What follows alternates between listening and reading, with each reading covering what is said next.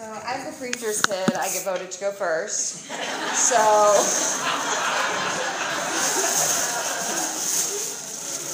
um, I am going to be talking about plarn mats. Yes, plarn, plastic yarn. Um, and it's actually pretty cool. So, I'm going to come down here. Can everyone hear me? People in the back here? Awesome. So, this is a plarn mat. And you crochet it and um, and we make them for the homeless. It's so they don't have to sleep on the cold hard ground, so they don't have to be on glass and rocks, but because there's never going to be enough beds for them to sleep on, so we might as well give them something rather than nothing. Um, we start by cutting out plastic bags and then intertwining them together to make these giant balls of yarn so this one's kind of small. And then we crochet it together, and we're hoping to have a craft day to teach those who want to learn how to do it, to also help the homeless in Des Moines, rather than just the ones there, but make it kind of something I'm excited.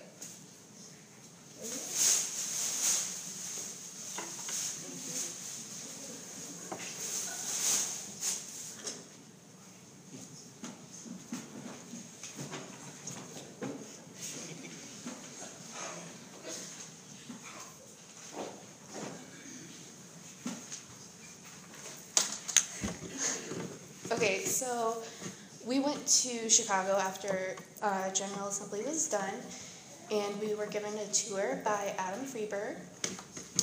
And we saw a bunch of cool stuff. There was this really big, beautiful fountain. We just walked around a lot. We saw Lake Michigan, and for me, it was super cool because it was my first time being there. And he took us out to this restaurant for uh, deep dish pizza and it was also my first time having deep dish pizza. And his hospitality was just super amazing, and he paid for our meal, and it was just awesome having somebody so nice and kind to show us around.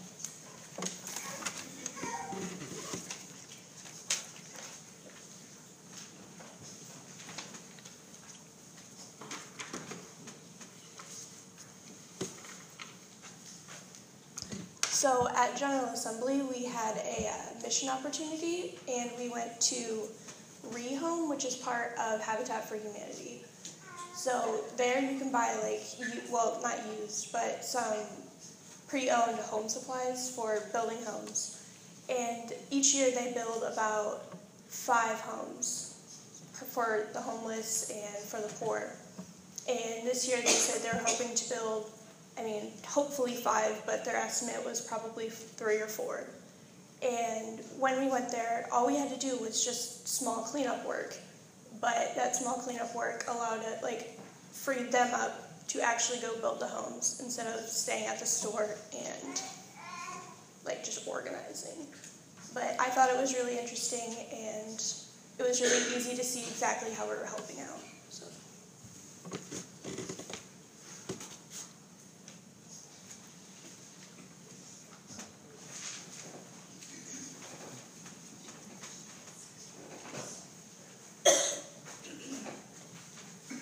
Um, hi. Uh, so, all my life, um, my mom and my grandparents have taught me that God always allows, loves everyone, and everyone meaning everyone, no exclusions. And um, I've always learned differently at the church. So when I went to General Assembly and saw that GLAD was there, it was it was such an amazing thing for me. It was it it was exciting because I've I've never felt so accepted in the church and to have the disciples of Christ outwardly support GLAD it's it's just amazing for me and it it made it makes me really excited because the Christian church has sort of been given a name as homophobic and unsupportive and that's it's not it's really not us and I'm glad that GLAD is out there trying to make a difference and showing that we are different and that we do support.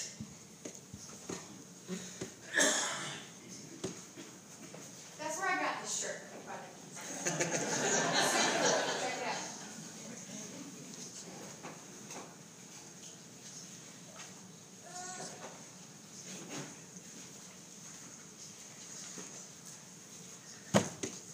was pointed out to me on this trip that by one of our youth that this is my fourth mission trip that I've taken with these guys. Um, every time I've come back and told you guys how awesome it is to go and trip with these guys and stuff like that. And again, I am. It was a humbling experience again just to go on this trip with these guys. As Marty said earlier, there's a lot of things that we had planned that we thought were going to be there when we got there. It didn't go as planned. Things with the bus, keys, credit cards, random things that just things that should have been planned and should have gone as well as what it should have. It didn't happen. Um, the one thing that really humbled me this week was I found out that we are one of the very few churches that brought youth. In fact, as soon as they heard that we brought youth and I had a shirt on, they said, We heard you brought 21 youth with you. And I said, Yes, we did. And they said, Oh, you're brave. And I said, Well, yeah, but I said, with this group of, with this group of young people that we have, it made it easy. So I just wanted to, again, thank you guys for your support. And also, it was very fun also for me to go to a General Assembly where I saw friends from camp that I haven't seen for at least 15, 20 years. And hopefully, these guys understood how important camp is and stuff like that. And so you can go to the, go to General Assembly, see your friends, and also the um, meetings there. I also went as a voting member for our church, and that was very interesting to hear the goings on of our General Assembly and what's going on with the disciples of Christ. But most of all, I just wanted to say thank you for all of you guys for all your support for these guys and continued support.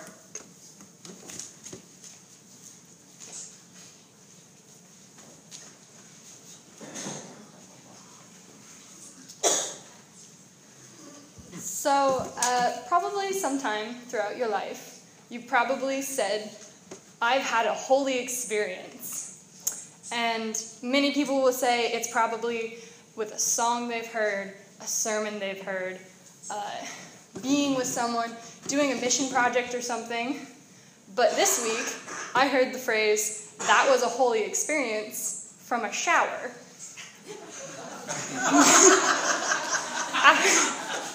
After a week of spending in a church where we had to walk two flights of stairs up to an unair conditioned room working in the hot sun, we got to spend a night in a hotel with an actual shower, with beautiful water pressure and beautiful temperatures. And we had a discussion about how it was a holy experience, the shower. But it's just weird to see how a small thing like a shower can change your mood for an entire week. Small things like saying thank you and helping anyone in any way can change someone's whole day. And I saw that throughout this week. So it was just really great to see those little things come through.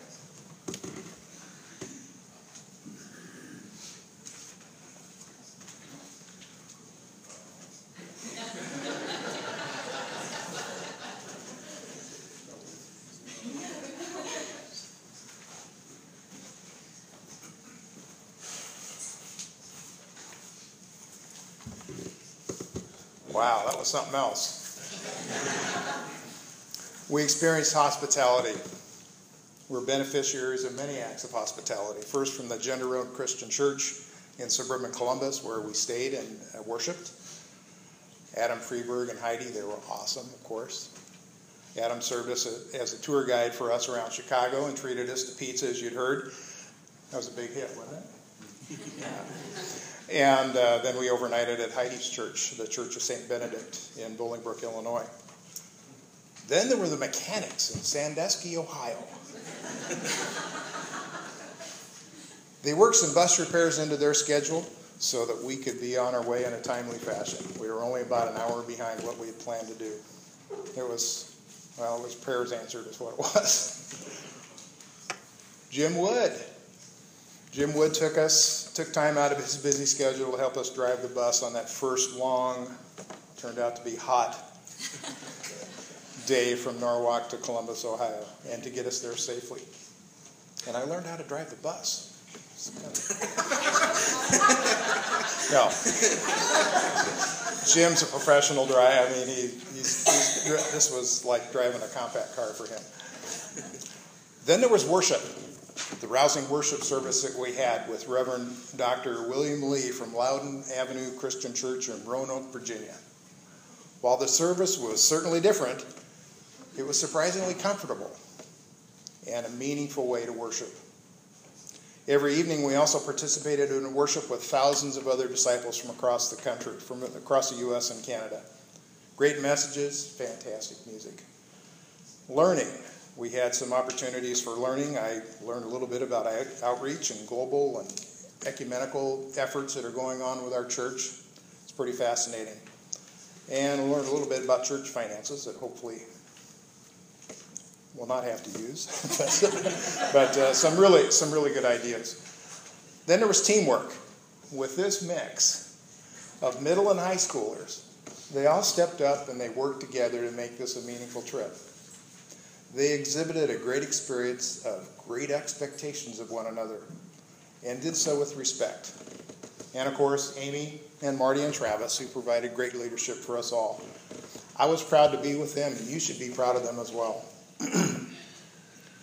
then the opportunity to visit with clergy who've worshiped here. Kara Courtney, who has had such a positive impact on our now high schoolers when she was when she served us here at the Norwalk Christian Church. Brian Nixon, son of our former pastor Pat Nixon, is now a minister in Keokuk. We got to see Katie Russell on the eve of her beginning of her ministry in Council Bluffs, Iowa. Adam Freeberg, this should be a reminder to all of us that we're doing great things here at the Norwalk Christian Church. And of course, we had a nice reunion with our former pastor, Dana Kincaid. There were many wonderful spiritual experiences that I feel fortunate to have been involved with, but there were a couple of thrills. First of all, Ollie crawled on this trip. and a first for me, accelerating from zero to 120 miles an hour in four seconds. Not on the bus. I was going to say. now, you stole my thunder. what I was going to say, you may rest assured that all were securely belted, or belted in their bus seats at the time. but actually, it's the best roller coaster ride that I've ever had that only lasted 18 seconds.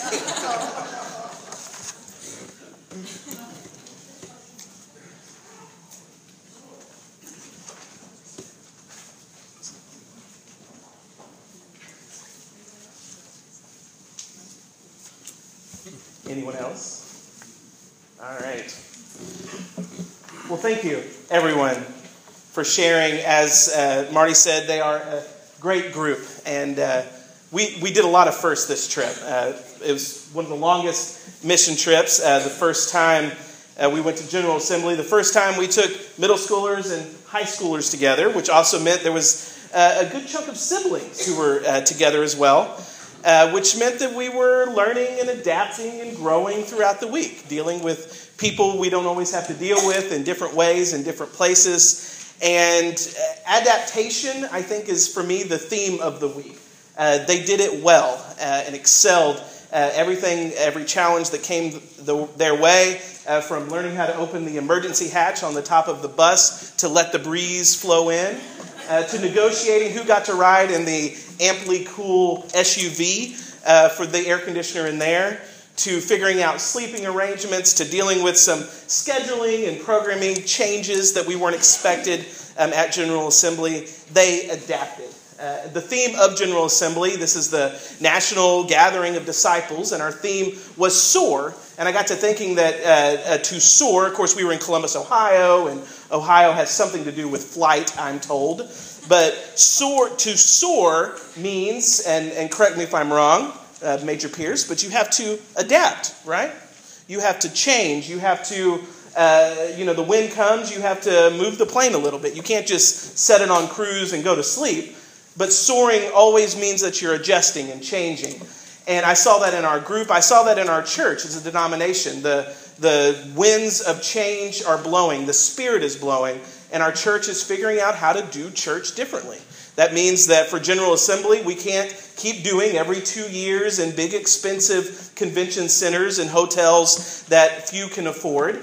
Uh, but they're looking at new models. Uh, we were supposed to vote on Des Moines being the host city for the 2019 General Assembly, but our Vice President, uh, Todd Adams of the denomination, spoke on the floor and said if we do this, it is financially unsustainable. We can't keep this from happening. We need to imagine new ways of coming together as a church.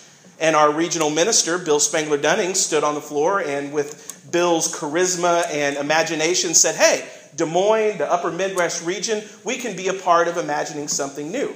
And so we will. Who knows what year it may be? Probably not 2019. But we're going to do something different because the Spirit's blowing and things are changing and we're adapting. Our uh, General Minister and President Sharon Watkins shared about a new uh, initiative called Mission First. She told us that the board of our church, our general board, is way too big, too clunky, and we do more with bureaucracy than we do with mission. And so they're organizing these, what they're calling mission gatherings around the country in different regions of our church for us to come together as congregations with other churches to share what we're doing, to hear how the Spirit's moving us, what ministries are happening in our places, and to let the mission of the church then drive the organization of the church instead of vice versa. It's new, it's different. Who knows what it'll look like? A lot of people are nervous. But that's what happens when you soar. You adapt, you change. Wind blows, you move with it. Like I said, I was encouraged by what I saw, by our church and all its diversity, by our youth and all of their diversity, by the way that God is using us all in this church to come together as disciples, a movement for wholeness in a fragmented world where we welcome all to the Lord's table as Christ has welcomed us. That is our mission as a denomination, that's our mission as a church. Let us stand now. Let us sing our hymn of communion as we prepare to come to the table.